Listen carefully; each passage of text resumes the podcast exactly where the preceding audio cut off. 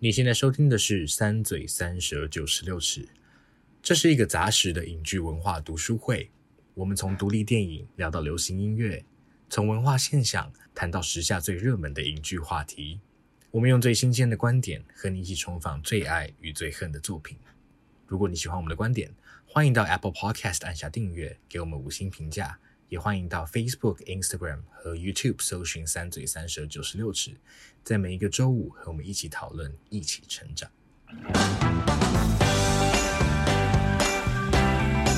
大家好，欢迎来到 “三嘴三舌九十六尺”，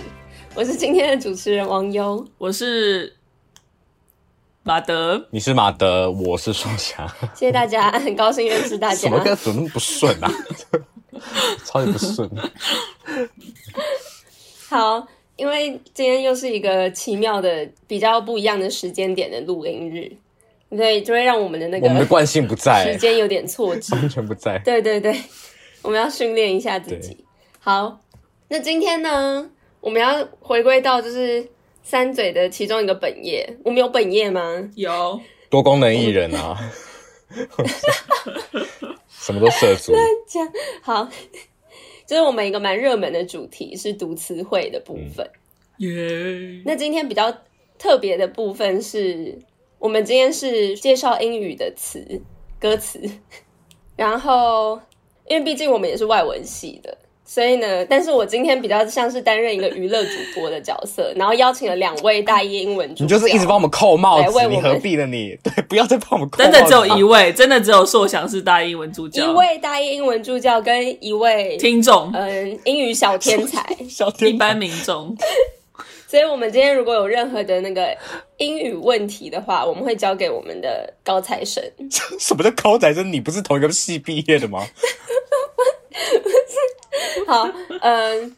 那为什么我们今天会做这一集呢？有点像是我个人事情，因为我就是一个非常非常喜欢 Taylor Swift 的人。对，我们今天的主题是 Taylor Swift，耶！那，嗯，因为 Taylor Swift 的作品真的太多了，所以呢，我们今我们了解他词的方式，我们是由专辑来，就是来认识他。那我们今天就是来聆听 Fearless 这张专辑，但是是 Taylor's version。请大家务必要听的话，都要听 Taylor's version 好吗？Taylor's version 就是，嗯，在今年初 Taylor 重新录制 Fearless 这张专辑，然后呢，为什么他要重新录制？为什么要重新录制呢？那我们就是来科普一下这个小故事。OK，那 Taylor 之所以会重新录制这一张专辑，好，这一张也不会是他重新录制的唯一一张专辑，他总共会重新录制。应该会有六张专辑，六张录音室专辑。那之所以要重新录制的原因，是因为 Taylor 跟他的算是前东家的一些纠纷。这个故事呢，跟大家如果熟知清风的故事，好像会有一点点类似。类似的地方就是在创作者他们的创作，因为音乐合约的关系，他们的创作不属于自己所有，所以呢，在就是在二零零五年的时候呢，Taylor 跟 Big Machine Records 签约，嗯，然后呢，他就是跟他们签了六张专辑。那是他十五岁的时候吗？对，差不多。这样算起来，嗯，我天哪，好久好久以前，非常年轻的时候，所以你也懂。其而且呢，在那个年代，其实，嗯，艺术家他们对于自己的就是音乐版权这件事情，嗯，那个概念也都是很不清楚，然后常常是模糊不清，然后再加上他又那么年轻的情况下，但是 Taylor 就是有讲到说。在他慢慢长大的这几年，他慢慢认识到一个创作者对于自己创作应该要握有的权利，还有更认识一些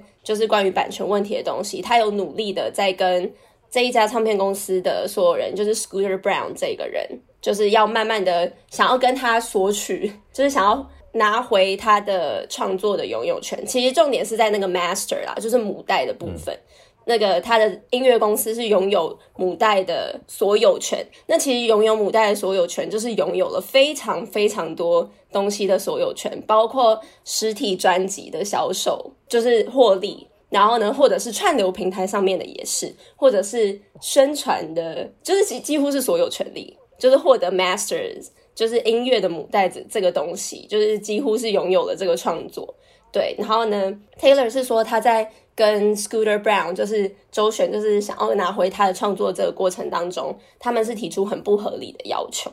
有点像是要赎回，用他的新专辑来赎回他的旧专辑的概念，就是中间他们有一些纠纷。什么概念？什么叫新专辑赎回旧专辑？就是有点像说，哦，如果你要拿回你的东西的话，那你可以给我们你的新新专辑。哦，一首写一首换一首的感觉吗？对对对对对，他在访谈里面说的是 “one for every new one I turned in”，哦，所以呢，就有点像是在赎。赎他的创作，那他当然就是觉得非常非常不合理，嗯，所以呢，很有趣的点就是 Taylor 在大概二零一八的时候跟嗯环球签约，嗯，对，然后呢，他在那之后发的新专辑就会是就是属于他自己的作品，所以呢，如果其实 Taylor 的粉丝如果对你来说很熟悉的话，好，从从 Lover 开始。就是属于他自己，因为他跟环球所签的合约，他就他就有清楚意识到这一点，所以呢，Master 的游泳权是他自己。但在那之前的跟 Big Machine 一起的那张专辑，Taylor Swift 同名专辑，Fearless、Speak Now、Red、1989跟 Reputation 都是属于 Big Machine 的。所以呢，很有趣的一点就是在二零一九年的时候，不知道大家有没有认识一个歌手叫 Kelly Clarkson？嗯，Kelly Clarkson 也是就是很有名的一位歌手，他是从那个。American Idol 出来的嘛，对，对，然后呢，也是非常非常具有影响力的一位歌手。说想知道吗？就是唱那个 Because of You 哦的 的歌手，对。然后呢，他就发了一个推特，然后他就说：“我是觉得啊，Taylor，你可以就是重录专辑啦，就是把那些专辑都重录啊。我如果是我的话，我就一定会买新的版本这样。”天才，然后哇哦，对，就是这一句话就是。也不是一语成谶是坏的意思，对不对？这个是什么？就是美梦成真。哦，好，可以，可以，美梦成真。好，所以呢，这句话就成真。然后呢，在刚好今年二零二一年的时候年初，因为去年你知道 Taylor 也是发了两张专辑，超狂。就是，但是呢，他在年底发的，所以你就想，他完全几乎是无缝接轨的，又在今年初的时候发了这个他自己的。版本、嗯、这一张专辑，那选择这张专辑，呃，这张专辑是他的第二张录音室专辑《Fearless》这张专辑叫做《无惧的爱》。天哪，目光之城，哦，即视感，无惧的爱，有那种好可怕。哦、对，但是这真的是《Fearless》，那这是他的第二张录音室专辑，嗯，那也可以算是 Taylor 真的开始大红大紫。的一张专辑，非常非常的具有影响力，然后也算是改变他的人生的一张专辑，嗯，就是非常非常厉害。那这张专辑原本是在二零零八年的时候发行的嘛，然后那个时候他也非常非常年轻，嗯，对。然后呢，到现在都已经经过了，都已经几年了，十十三年，对，十三年，然后再重新以他现在已经三十。哎，还没三十了吗？三十一了吧？对，三十一岁的身份来回顾，有点像是他青春期的专辑。嗯、对，所以其实也是有他非常就是很特别的含义在。嗯嗯，对。然后呢，所以大家原本对于这张专辑是了解的嘛？就有听过嘛？听过是指听过里面任何一首歌吗？呃，也可以啊。那好像不太可能没听过，对不对？好，我老实说，我以前的那个对他历史不是很熟悉哈，所以我听过可能就是 Fearless 或是 Love Story，嗯，没了，就 是大概是这样，就这两首。这张专辑我刚对我翻的时候大概是这样子，嗯，发现我其实听了蛮多首的，就是大概听了，我觉得我没有完整听过那张专辑，但是我可能有听一半的歌曲，嗯、有意无意间听到的吧，不太确定。我说想其实也不太可能只听那两首啊。对，You Belong With Me 啊，对啊，对啊，有啊。而且我其实觉得 Taylor 他选这张当他的第一张重置的专辑，真的是太聪明了。因为像一个是像网友讲，就是他很多是他真的非常经典的曲目都收录在这张，然后另外一个是就是叫 Fearless 啊，然后 Fearless 就是很适合，就是跟那些就是机车的唱片大老板。跟他讲说，我根本我不怕你抢走我过去的版权，我的确可以，我自己的才华在我身上，所以我可以再重新创作喜欢我的歌曲的人会更喜欢的作品。嗯，然后而且就里面我觉得很多首歌后来都觉得现在有点忘记歌词，但是我觉得都很适合，都作为一个就是对于就是这件事件的回复，或者是一个呼应，一些主，对对对。然后像像是其实 You Belong With Me 就有点像在跟他的歌唱唱说 You Belong，就我那时候听的时候就是就觉得，就是就是跟他的歌曲唱说，其实你们是属于我的这样的，就是就是我觉得马德完全可以做一个小影片，感觉很像在叫嚣，就是 对，就是融合那个歌曲的歌词。就是 Taylor 给那些大老板的一个 message。对啊，我其实觉得就是非常适合。然后我我真的也觉得，就是像网友说，就是他现在年纪大了之后再回去唱，就是我觉得这张专辑其实有一种他记录了他那那个生命那段时间，就有点日记的感觉。然后现在有点像他回去。就是他还在重新念那个日记，翻日记，对，翻日记，然后把它念出来，然后就是你会有一点有一点当时的感受，但是同时你又会知道是一个比较成熟的人在在读的，嗯，这种感觉说的非常好哎、欸，因为那个时候，因为 Taylor 重新录制这一张专辑，他那个时候在发布之前，他就是有说。他想要表达的就是真正可以了解这些作品，真的拥有那个所有权，就是你拥有那个作品，就是你你要真正了解作品，就是只有创作人。就是这到底这到底有什么好说的啊，对不对？就是就是他们凭什么在那边好像趾高气扬，然后觉得自己做这些事情很合理？就虽然合约是有的，可是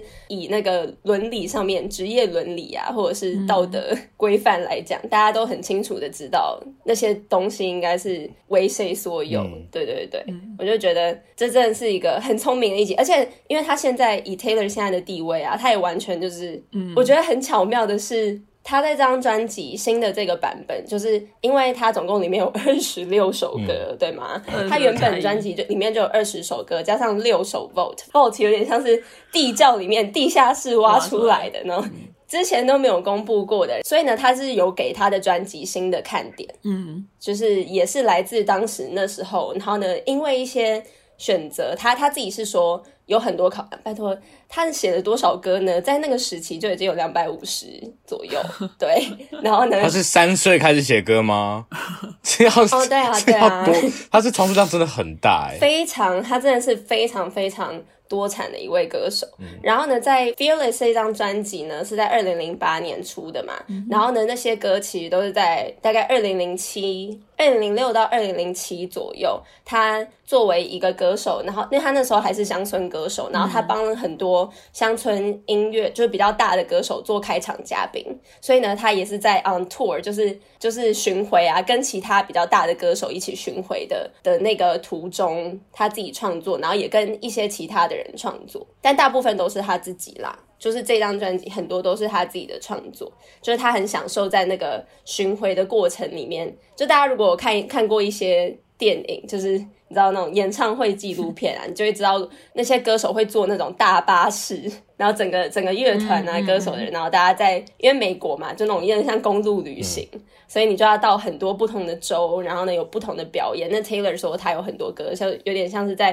可能休息室写的，在 locker room 写的。所以他写了非常非常多首歌，然后呢，那个时候他之所以有一些歌选进去，就是有当然有不同的考量，也不一定是说那首歌不好。他那个时候有不同的考量，可能是说哦，不想要太多伤心的歌，不想要太多分手歌，都是爱情的歌，或者是 分手歌，对，就类似这些考量。但是在他现在重制的过程当中，他可以抛开那一些，尤其是他是他自己的主人，他 终于是他自己的主人，他有。他有所有的权利可以决定他的创作应该要长什么样子，他的作品的全貌是怎么。要放几首就放几首。然后他也是一部分也是想要回馈给歌迷，对啊，对啊，所以真的就是很期待耶，作为歌迷，然后看到他这样成长，而且呢，在他现在有这样的地位，然后由他这样以他的经验所获得这一些认知的时候，他也很会使用他的平台发声，然后告诉年轻的创作者。他们也可以跟他一样，要跟他一样知道，就不要被那些大老板或者是模糊的音乐合约所所骗的那种感觉。我觉得就是这张专辑的含义真的就是真的很特别，对，所以我觉得回来重读的那个感觉也很棒。而且其实其实这张专辑对我来说，我觉得有点像是我第一次，我有印象以来我第一次从头到尾听，而且一直一直听，嗯、就是那个时候，它其实是对我来说也是影响。很大一张专辑，我还记得那个时候，就是在它发行的那一年，我爸买了这张专辑，是我爸哦。你爸是 Swiftie 吗？他不是，因为那张也很新，那也是他在就是泰勒斯在台湾刚红嘛，然后他当然也是比美国延迟了一点点发。然后我们就买那张专辑，就是在我爸车上，我就是听了无数次。我这首这张专辑里面每一首歌我都会唱，就是歌词就是滚瓜烂熟的那一种。所以对我个人来说，也是就是很很很具代表性，也是一种情怀在的。对你个人而言，对对对，就是占有我我心中特别的一块的一张专辑。嗯嗯，对，好，那刚刚有讲到这一张专辑啊，其实是在 Taylor 青少年时期写的一张。好，补充一些背景小知识，也不是什么背景小小知识。然后呢，也希望大家以一个健康的心态来看待，因为呢，Taylor 其实他在嗯前几年的时候，大家就有因为。大家觉得他都在写分手歌，嗯哼，这件事情来抨击他，嗯，我就觉得其实个人觉得还蛮不公平的，嗯，就是哪一个歌手不写分手歌，嗯。嗯，而且就算写了，就是有什么好抨击的？对啊，真的，就是 Taylor 他在访谈里面就有说过，呃，像是 Ed Sheeran 他也会写关于他以前感情的歌，嗯，然后或者是 Bruno Mars 他也会写，但是这些男男歌手、男创作者从来都不会因为自己的就是。这一些分享自己故事、私人经验、私人感情的歌所抨击，然后他不知道为什么，他就觉得这是一种蛮厌女的行为。对，我我自己觉得是蛮有道理的，因为大家如果回去想的话，就是真的有什么差别？那我觉得可能像是刚刚讲的有一点点的小差别，就是 Taylor 的那个感情状态，就他的交往的对象都是一直以来都是大家很很熟知的圈内人啦。对，嗯、所以呢，其实几乎 Taylor 的每一张专辑都有对应一个 一个他的那个当时期的交往对象，对 对对，就是很明显，嗯、非常非常大家非常熟知，而且都通常都是非常有的。对，那大家对于 Taylor 的情事有了解吗？我知道这张，其实我有没有想选那一首的？就是我知道这张有一首是 是给谁，然后我喜欢这个哦，不止那一首，其实。我我相信这一张几乎每一首对。那个真的就是。也不是几乎每一首啦，很多首感情的歌。他教过六十个吗？你看，又开始又开始在那边不是啊，乱抨击。不是，我不是抨击，没有那么多。我真的是疑惑，因为你说每一张都要一个，那要教很多个哎。他没有教到六十张专辑。你不是说每每首不是每每首歌都有一个吗？没有，每一首歌每一张每一张专辑都会有一个对象。对对对，所以呢，就有点就是因为我是我是一个 Swiftie，、嗯、所以呢，大家就是如果我打开我的 Instagram 那种搜寻的地方，就是里面我有一个时期是里面全部都是泰勒斯的，好可怕！就是每一个 post related post、嗯、就推荐我的那个 post 全部都是泰勒斯哦，这很不夸张。然后就算我从来没有看过泰勒斯的演唱会，我也熟知他演唱会会发生的事情，真的，因为。就是他的粉丝真的太多，嗯、然后大家非常用心的在剪辑一些东西。对，反正总之呢，有一个 meme，就是因为这张专辑好还没有讲，这张专辑对应的对象是 Joe Jonas，对，就是强纳斯兄弟里面的二哥啦。嗯，然后呢，那个 meme 就是有点像是你们有看过一个 meme，是有点像是恶魔来敲门，第一个门已经打开了，然后里面那个打开是 Fearless 那张专辑，嗯、还有 Joe 的脸，然后就是他要准备要去开第二个门，也就是。Taylor 要重新再录制第二张重制专辑的时候，下一位这个 Red Album 的这个对应的对象就是 Jake Gyllenhaal 哦，oh. 对，所以就是他剉咧等，就是下一下一个就是他这样，但没事啦，就是 Taylor 跟他的前任大部分也都是有维持很好的关系，就像是他跟 Joe，他跟 Joe Jonas 之间真的很有趣，有有很多小故事啊，就像是他们其实原本。嗯，交往，然后呢，其实他们都是有公开，Taylor 的感情几乎都是有公开的这样。嗯、然后他在交往的时候，Joe 也是强纳斯兄弟的一个全盛时期吧，就是非常非常的热门。所以呢，我觉得这像是 Fearless 里面这张专辑的那个 Superstar、那一首歌，其实完全就是 Joe 的影子，就像是在说哦，等他去巡回，不然还有哪个男朋友会去巡回，对不对？就是 Joe 啊，就是很很明显的那个影子。对，然后呢？很有名的一个纷争，就是 Taylor 那个时候上 Ellen Ellen Show，然后呢再跟 Ellen 讲，啊 Ellen 就会常常问，可能他的感情状态怎么样，然后呢 Taylor 就是没有指名道姓，但大家那个时候都知道他在跟谁交往，然后他说那个男生打电话给他分，就是电话中分手，然后二十五秒就跟他分手，二十七秒吧，然后呢，哎，我也记得是突然拍手，但是 对，就是二十多秒的一个电话。电话过程当中跟他分手，然后在那那个访谈之后，超多人都去骂 Joe，大家整个整个骂爆这样。对，就是一个其其其中的小纷争，然后他们之间都是有一些歌的来往。Joe 当然也有写歌来回应，所以我觉得这就是一件很正常的事情啊。创作者，呃，你们的创作，大家原本就是会这样丢来丢去，我觉得没有什么，没有很恶意伤人的部分，我觉得就没有什么好去抨击的，因为那就是他们说话的方式。他们就是把那个当 line 在沟通，是他们的能力，他们把发专辑当 line 的感觉。对呀、啊，他们写歌那么对啊，只是大家都参与进来。对对对对，但是很有趣啊，因为他们现在关系也都很好。嗯、然后呢，Joe 也结婚了嘛。那 Joe 是跟 Sophie Turner，, Sophie Turner 也是我们的 Queen of North，对不对？Queen of the North，对，没错。你们这群没看 Gods 的人，可恶，都不能聊，没错，都无法聊。好，没关系，稍微讲一下 Sophie Turner，就是呢。嗯、um,，Sophie Turner 像 Sophie Turner 跟 Taylor 其实就是有蛮不错的关系。对，在 Taylor 要发这张专辑之前，然后呢，他有先发，因为他会先发一些就是单曲嘛。嗯然后其中先发的单曲就是之前其中一首马德原本要选的，然后也原本没有在原专辑里面的那一首歌《Mr. Perfectly Fine》，嗯，那首歌也是完全写给 Joe Jonas 的一首歌。嗯、然后呢，在他发那一张那一首歌的时候，Sophie Turner 有转发，对，Sophie Turner 就说：“This is not not a bop。”就是不是不好听的歌，整个就是耶，就是支持他这样。然后 Taylor 也有转发，就说哦，我会永远为我们这个 Queen of the North，Queen of the North 就是屈膝，完全就是他们很可爱啦，对对对，就是关系很好，对。嗯所以就是对大家要以一个健康的心态去 去看这件事情，对我觉得。年少轻狂啊，对啊对啊，就是也是启发他写了很多，无论是开心的歌、悲伤的歌，也是 Jonas Brothers 也是多少也有从。他们这段感情所产出一些可能歌迷喜欢的歌，嗯、对啊，就是这是一个历程，所以我觉得就不要再以这件事情觉得说写分手歌怎么样，我真的觉得没什么好讲、嗯、哦。然后另外一件事情一样跟 Jonas Brothers 有一点关系，Taylor 他就是娱乐圈著名的好友很多的人嘛，那他其中一个最好的朋友就是 Selena Gomez。赛琳娜，呃，葛葛麦兹，戈麦兹，对，就是他跟赛琳赛琳娜，跟 Selina 就是很著名，他们是非常非常多年的好友。那他们为什么认识呢？就是因为他们同时那个时候同时都跟强纳斯兄弟里面的人所约会。Selina 是跟 Nick Jonas。是男女朋友，然后呢，Taylor 是跟 Joe Jonas 是男女朋友，所以他们两个会一起去看 Jonas Brothers 的演唱会，所以就常常在后台遇到一个妯娌的概念呐、啊，没错。所以因为这就是这个妯娌的关系，嗯、他们就认识彼此。妯娌，然后他们两个，我刚才没听懂，因为你说妯娌嘛，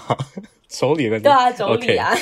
这是妯娌吧，对吧？就是兄弟的老婆啊，对啊。然后就是他们两个，就是后来在访谈里面都会说，哦，应该是 Selina 有说过，他就说。Taylor 就是我在这一段关系、这段感情里面获得最好的礼物，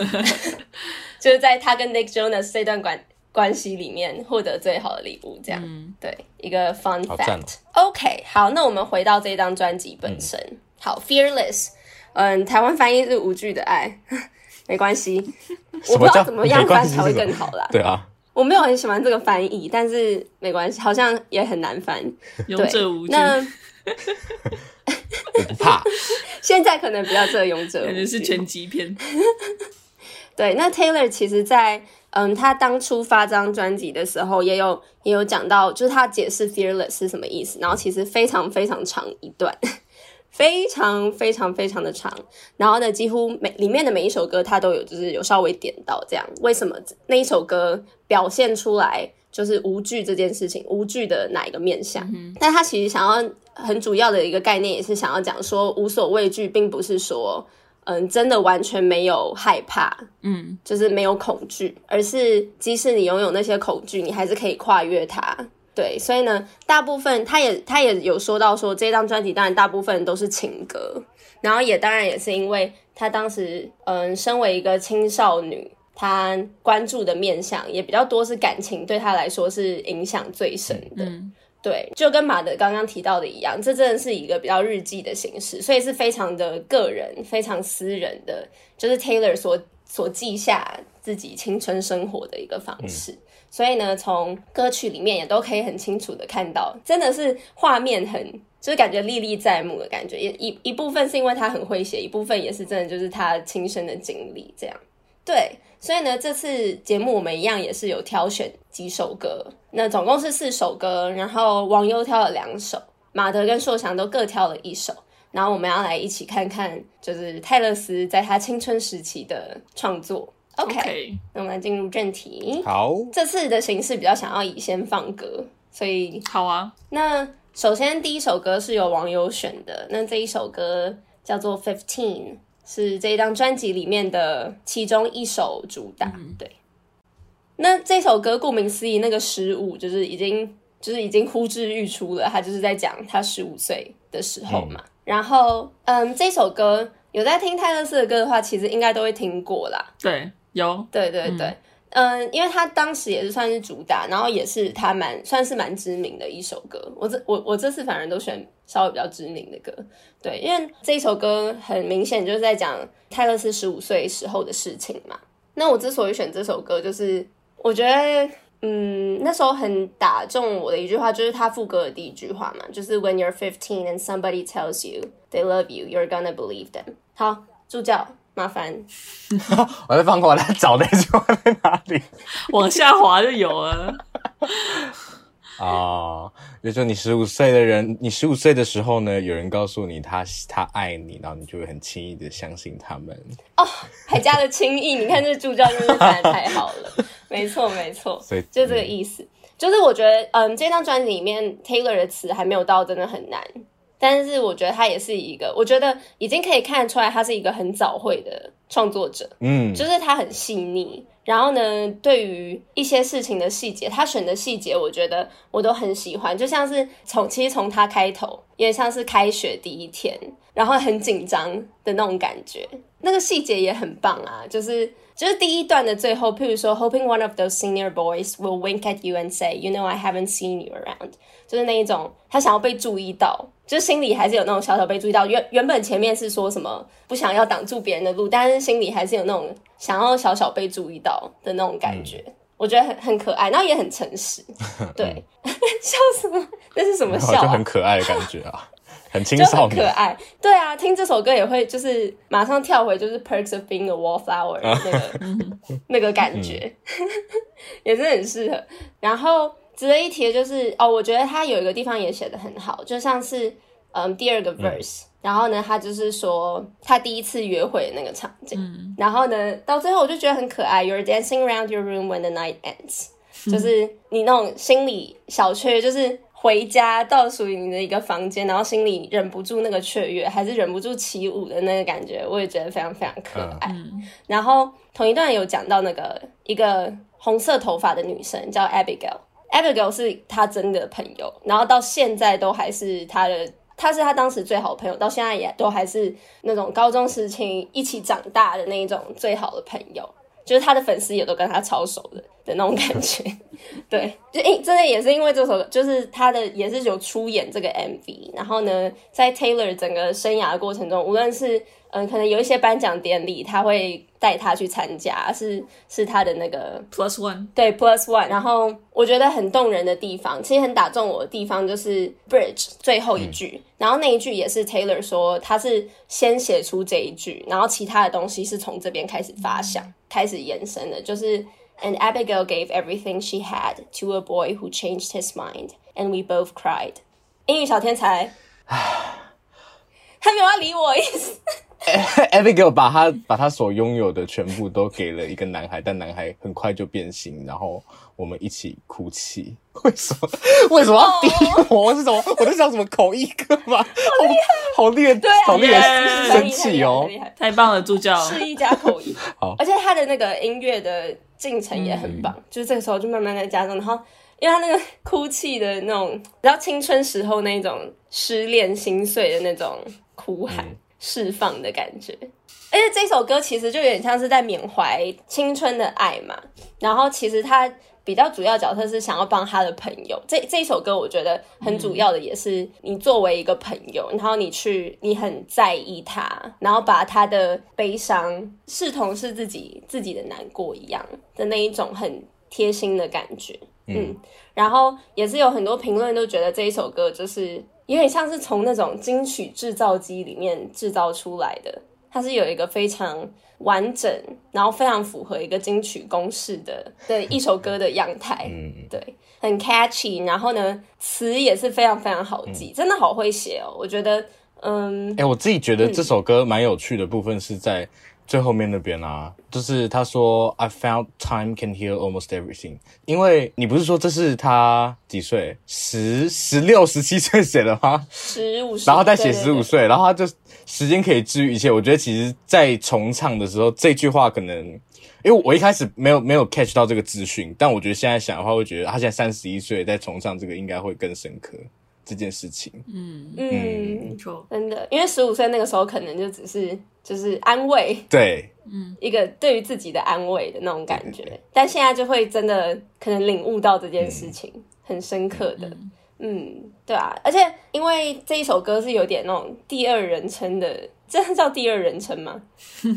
嗯，它是比较混杂的吧，对不对？歌曲好像很长都会混杂的、嗯，对啊，就是呢，他其实想要做的，嗯。他一部分也是想要，就是有点像是跟十五岁的嗯嗯青少男女对话。他是一个广义的第二人称。对对对，你就想他他这么他当时写的时候，其实也也根本就是长他们大概一两岁而已，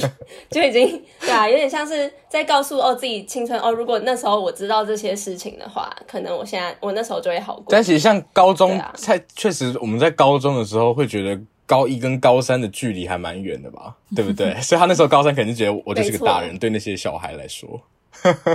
没错，没错，就是哦，教给你们一些就是我的学姐的体悟，我人生的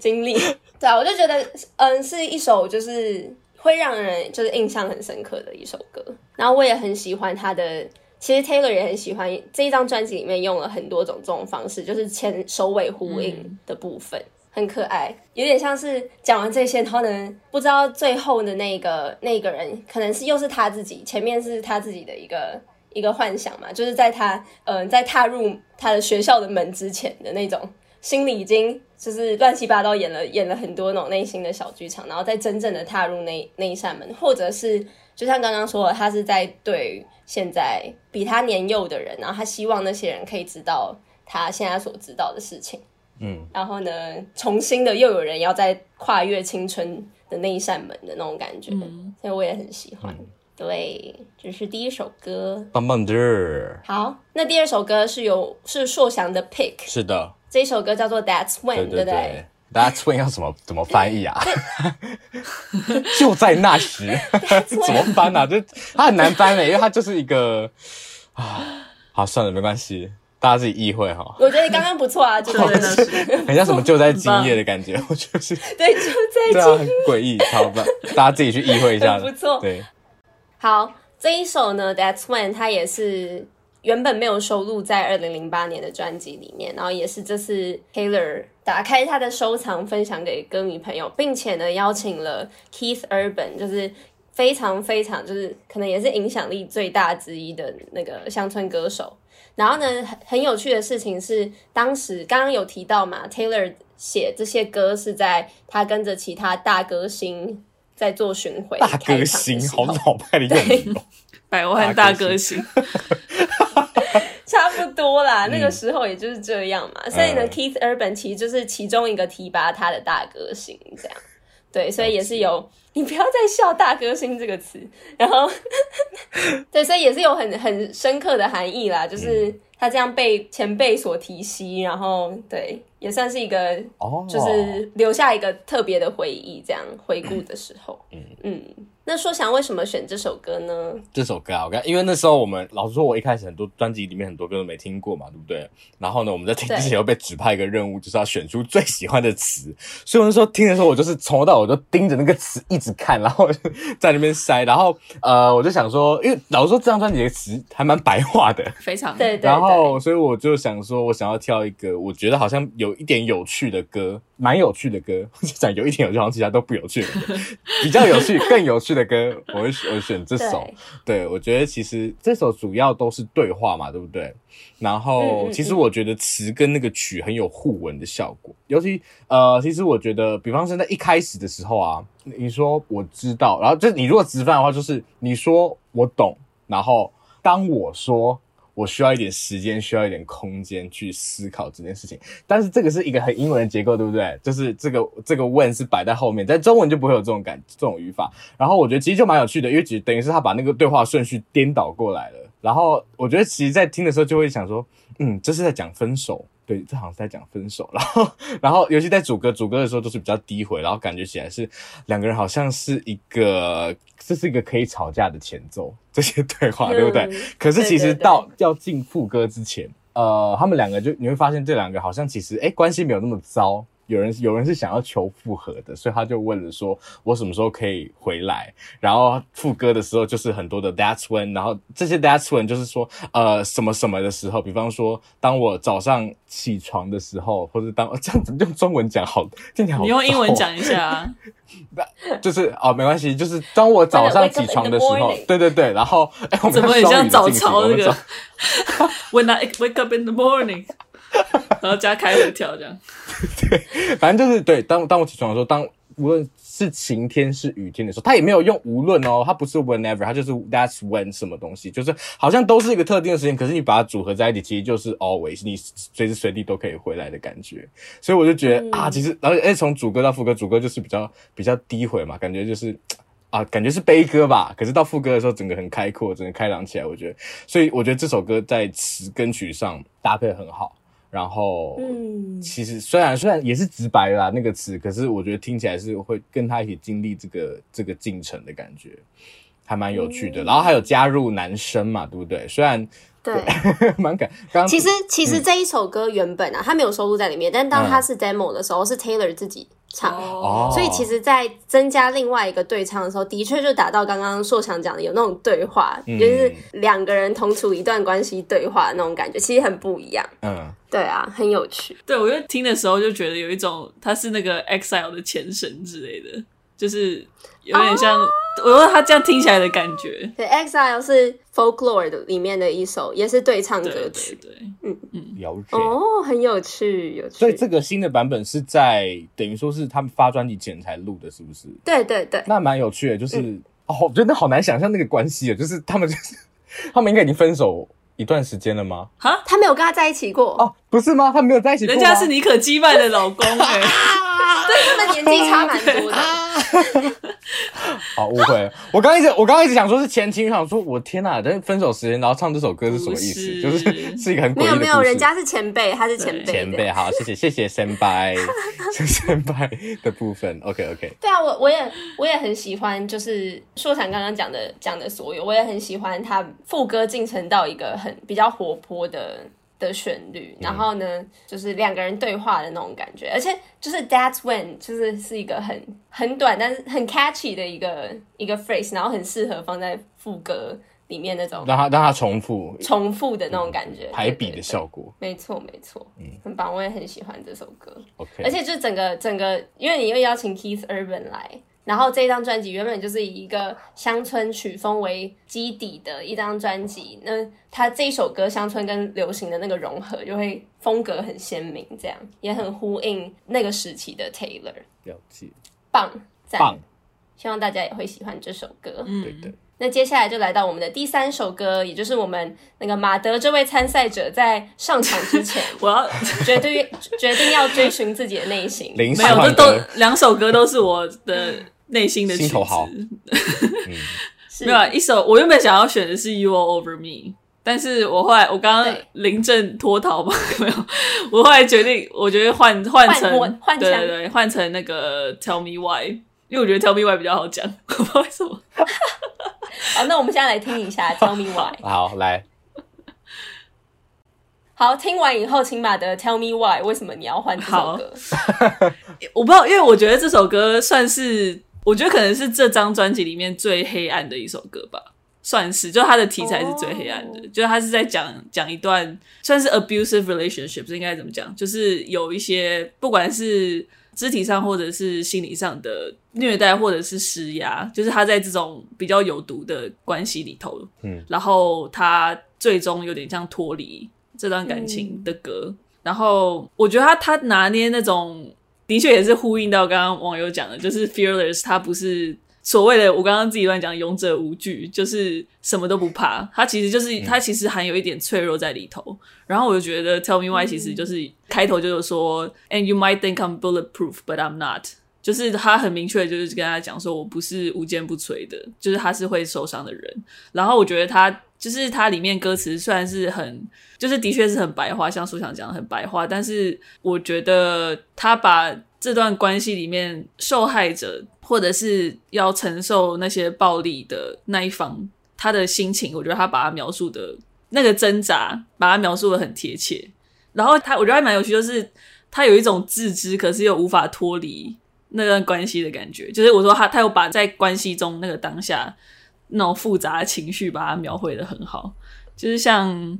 他其实副歌就一直有唱到说：“You tell me that you love me, then you cut me down, and I need you like a heartbeat, but you know you got a mean streak。”然后 makes me run for cover when you're around。就是他其实在形容那种他对他又爱又恨又怕，然后又不知道该对，然后可是又很需要他，对，又需要躲避他，对。然后还有最后面就是他会说，Yes, I remember what you said last night, and I know that you see what you're doing to me。就是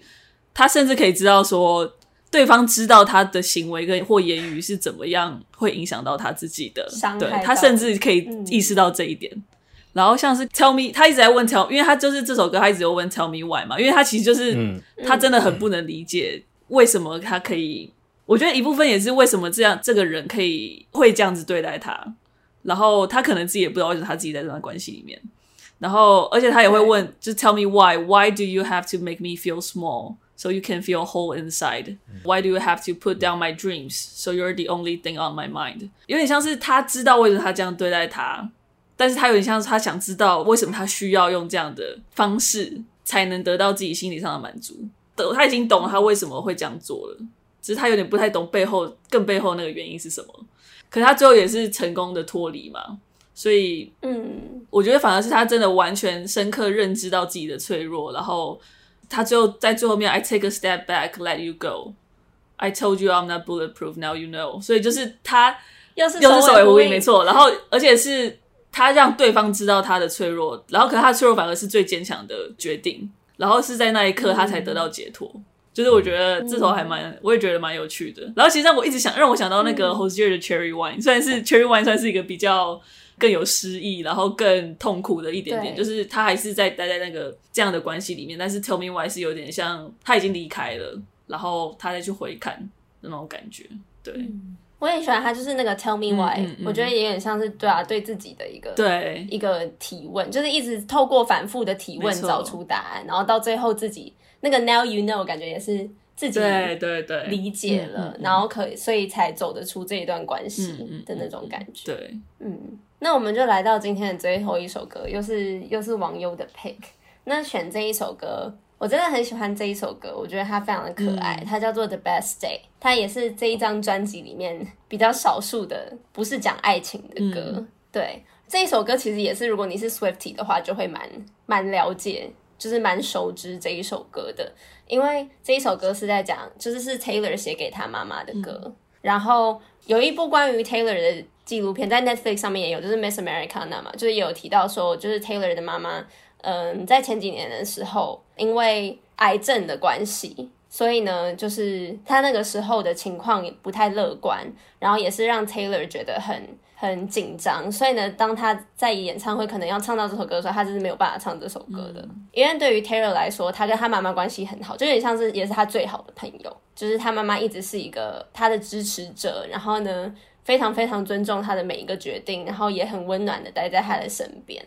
对，所以然后这一首歌，你看到他在很年幼的时候，然后呢就有点像是写了这首歌送给他妈妈，很可爱。当他是新的 Taylor's version 的时候，那个 MV 也很可爱，是集结了 Taylor 就是小时候，对，因为他们真的小时候都很常有那种录影的那个 footage，然后他们就把它剪在一起，所以就会觉得更深刻。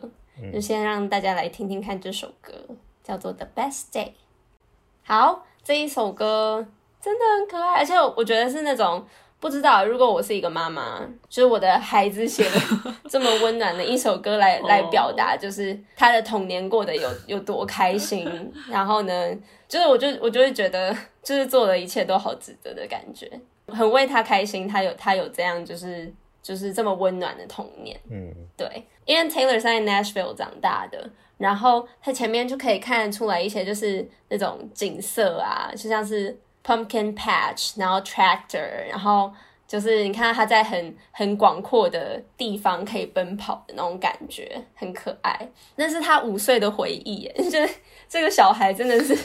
我五岁在看，我真的完全不记得这种这种美丽的景色。他真的是一个很很细腻的人，然后呢，真的会把生命当中的很多片刻都截取起来，然后放在内心内心的抽屉里面。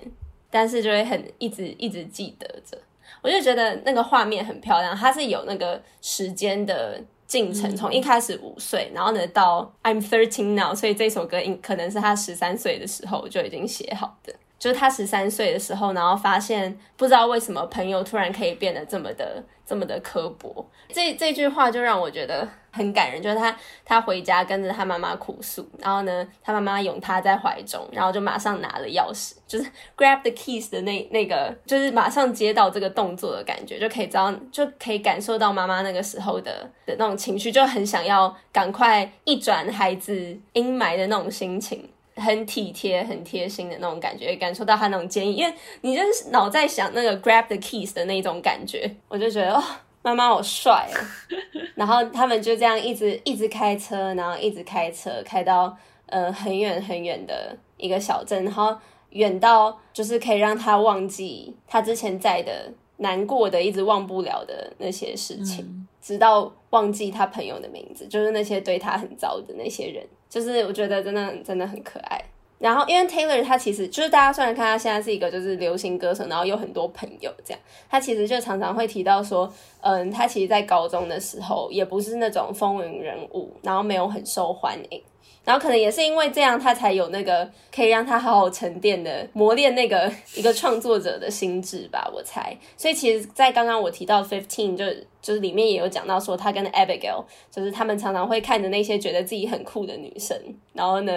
就是知道他们没有想要跟他们一样。然后现在也有提到说，可能他在学校不知道要跟谁说话的那种，在学校里面的那种孤独感，也是我们在美国高校电影 常常会看到的那种感觉。但是你看他，他回家，他就说他不知道，嗯，在学校跟谁讲话，但他知道要回家的时候，就是在那个车程里面，就可以跟他妈妈，还是可以跟他妈妈笑得很开心。我就觉得真的很窝心，嗯，嗯，可以感受得到，就他妈妈对他来说的那个影响力有多大，然后真的从小的时候就支撑他，支撑到现在，无论是就是他去演唱会啊，去巡回的时候，他妈妈都会跟着，而且不知道两两位知不知道，就是 Taylor，因为他他他对他的粉丝真的很好，所以在每个 tour 都会有一个就是一个房间，就是如果那个粉丝被带到那个房间的话，他就会可以跟 Taylor 见面。没有什么特定的那个，就是 Taylor 的妈妈，有时候是 Taylor 的妈妈，她就是会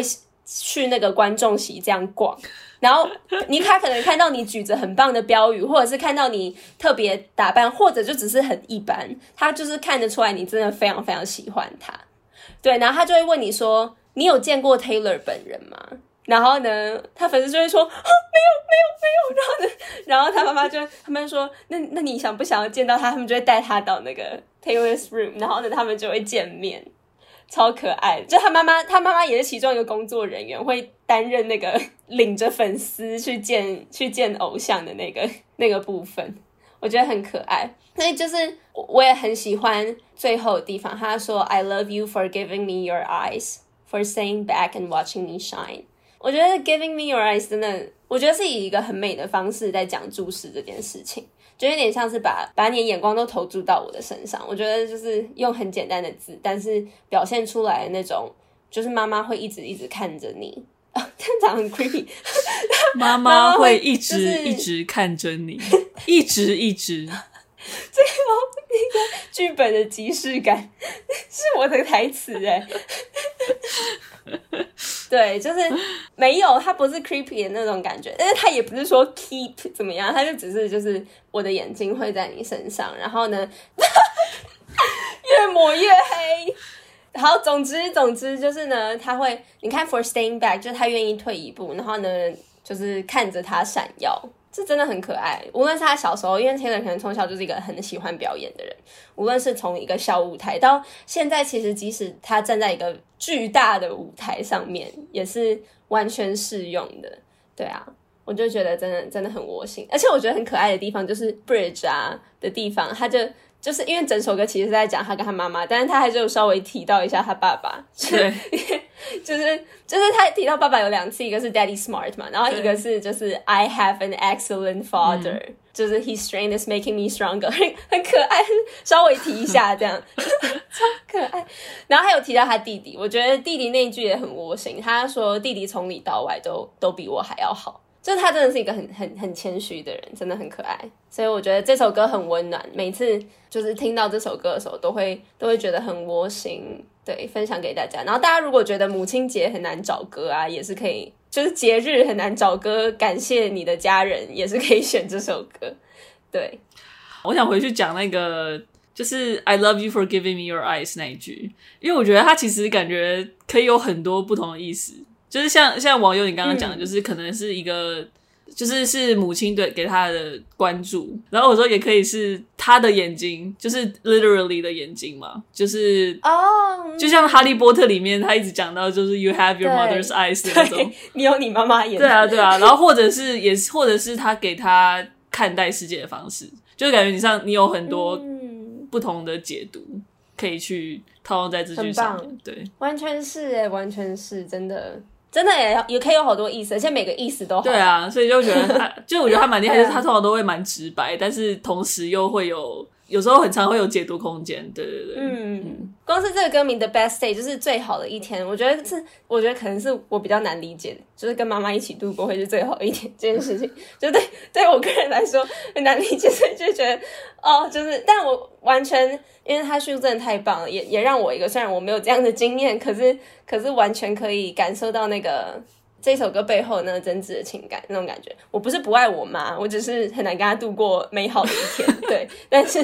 但是我没有人在 question 你的，有什么？你说说想给你一些，给你的那个眼神很，他给我一些 signal。对，反正就是很温暖啦，送给大家，希望大家很喜欢。喜欢，没错，最喜欢跟我妈度过美好的一天。我知道啊，我觉得这首歌你应该就是非常可以理解。不会，我妈不会开车，所以无法理解。不能 grab the keys，对，可以啦，可以 grab the keys，但不是 car keys，可能是 就是房房子的钥匙。Anyways，OK，那今天就是跟大家就是小小读了这四首歌的词.希望大家都还喜欢。那这张专辑其实我有还有非常非常多首歌，真的是我都非常非常的喜欢，而且就算。就算他们很红，我还是觉得很好听。有时候红了就不会觉得，就就是会减少一点那种，而且是真的，我就会觉得没有那么好听。哎，就是心里完全影响了那个想法，对。就是其实我个人呢、啊，非常非常喜欢，就是其实 Fearless 我就超级超级喜欢，嗯、我觉得它是一首写真的是那种很很热烈的爱，然后很青春的一首歌。那个前奏一下去，我就会觉得哦，我回到了我的那个 十几岁的年少，然后我就觉得哇，超青春，就是它是有一种初恋的壮烈感。我觉得我也很喜欢 Fearless 这首歌，然后也很喜欢 Untouchable。其实《Untouchable》是一首很难得 Taylor 做的是翻唱的歌曲，嗯、但我觉得也非常非常好听，很安静，然后后面的那个安排也超好听，推荐大家去听。等一下可以让我投放吗？我觉得可以啊，超好听。他这张专辑里面最爆啊，放二十六加一首歌都可以，太多了吧？对啊，大家对于这张专辑有什么？其他的评价，或者是想分享有没有什么其他的喜欢的或者是疑惑的部分吗？我想讲一下，就是因为我后来都去看他的 lyric video，因为 Taylor Swift 他真的是太贴心，嗯、他就是把整张专辑都做成 lyric video，然后放在 YouTube 上面做成一个播放清单，所以我后来就直接去看那个，因为就方便嘛，边听歌边看歌词。然后我真的觉得他的 lyric video 都是，就是有一种那种用 stock footage。然后再配上那种 就是已经完成的字体的动画的那种，我不知道，有时候觉得蛮好笑的，就是就是这，我想说你是一个就是。亿万大歌星了吧？不是百万大歌星，就是你是亿万大歌星了。然后可是做的很像是那种 fan video 的感觉，有有有一些有一些会，啊、所以我就觉得真的太可爱了。就是可是又有有一点，尤其是 Love Story 吧，我记得也是他跟他粉丝的合照，就是对，然后就有点像就是那种 slide show，然后或者是像那个像 White Horse，他是真的有一批 White Horse 在那边。就在那边跑，就是从那个烟雾中这样窜出，这样。我跟你说，这个东西它大概从 Folklore 跟 Evermore 开始没有错，那个真的完完全全都是。我想说，都是。Lyric video 都会是 Folklore 真的是超夸张，他的 Lyric video 是 stock footage，然后他是会一直回 loop 的，他是会 loop 的，就是你会看到，对，他就是可能就是有一个，对对，就是有一个那种街道，然后他那个镜头就会往前，然后到一个地方就会重新，然后再重新往前一次，就是他是在 loop。他说：“Taylor，你那么多钱，你把 Lyric video 做好一点好不好？就是你就是把那个街道拍完应该也可以吧？你不用 loop 那一小段啊，就是。”我就觉得他很好笑。对，但我我我就觉得啊，撇除前面那两张专辑，就是 Fearless 这一张，我就觉得他会不会是想要，就像是他有点怀旧感。对，Taylor 都会有一种那种怂怂的那种怀旧感。我觉得就有点想说，他可能是本身就有一点点那种很很亲近大众的那种邻家感。然后第二个就是可以回。呼呼应就是他那个时期，但是我又想到，哎、欸，新最新的这两两张专辑也是都是这一种，反正我就觉得他可能就是成为一个风格，对对对，真的很可爱，就是对，就是那种踩在那种精致跟我不知道怎么讲，有点 cheap 的 那个一线之隔，这一线之隔，因为你要，因为说真的，你要做得出那只白马也不容易。但是就是有点怂，就是可是他那个白马又很精致，就感觉整个预算都在对，很可能。然后就是又不能出现太多次，所以就其他都是要飘，就是那种飘逸的感觉。嗯，好，做完就结束了，这样。嗯、好，然后就是最后呢，想要跟大家说的是，就是《Fearless》这张专辑，无论是在嗯什么层面来说，都是对于就是这个音乐产业产生了重大影响。Taylor 因为也是因为这一张专辑，Taylor 成为就是一个巨星嘛。就是在这张专辑的时候，大家都会称他为就是小天后泰勒斯，但现在任何人叫他小天后，我就会觉得呃，Hello，他就是一个世界上目前就是最具影响力的那那个歌手了。对，他现在已经跃升在一个大舞台上面对，然后这一张专辑对于现在乡村音乐当然也是造成很大的影响，就是。真的是乡村音乐一吐长期的怨气的那种感觉，以这个风格的歌曲，然后获得了当时的格莱美奖，然后他还那么的年轻。嗯、等下再重新再录制这张专辑的时候，跟大家就是也是稍微补充一下，Taylor 不会以这张专辑报名今年的任何一个格莱美奖的奖项。嗯、我觉得这也是他非常大度的一个，对，他也他也不需要再证明什么了啦。嗯、然后我觉得也是，就也是给别人机会啦。嗯、对，然后就是。很棒，这样、嗯、希望大家会喜欢这张专辑，嗯、跟我们一起回顾一下，说不定也是一些听众的一些回忆。然后我希望，如果你是不了解泰勒斯的人，也不要因为他是一个很流行、很多人听的歌手，就是或者是他的歌都很流行，或者是你觉得太白话什么之类的，就觉得不好听。其实真的很推荐大家去听，他真的有非常多不同风格的歌，我就觉得有点难有不喜欢，就是不喜欢他的每一个作品，因为他的真的太多种了。无论是音乐风格，或者是他的写作风格等等，我觉得我们有机会的话，可以慢慢的看他在别的作品的，也是会慢慢成长。我觉得整个过程应该也是会让大家感到很就是惊艳。他真的是很棒的一个创作者，很谢谢他一路以来都一直在创作着。所以这一集就是这样分享给大家。那呃，因为我们今天遇到很多技术上的困难，所以换我来讲吧。好，那大家如果喜欢这一集的话，欢迎到 Apple Podcast、KKBox、Spotify 等平台收听，然后也欢迎到 Apple Podcast 去给我们五星评价。然后，呃，如果想追踪我们更多讯息的话，欢迎到我们的 Facebook、Instagram，然后或者是 YouTube。哎，YouTube 不能，但是 YouTube 可以去，YouTube 可以，YouTube 上面去给我们，就是来来对订阅，然后开启小铃铛，然后留言，然后骂我们，随便随便都可以。来，对，Like、Subscribe。哦，话好多哦。总之，我是说来，我不是说 like。like 说你是说来，对不起。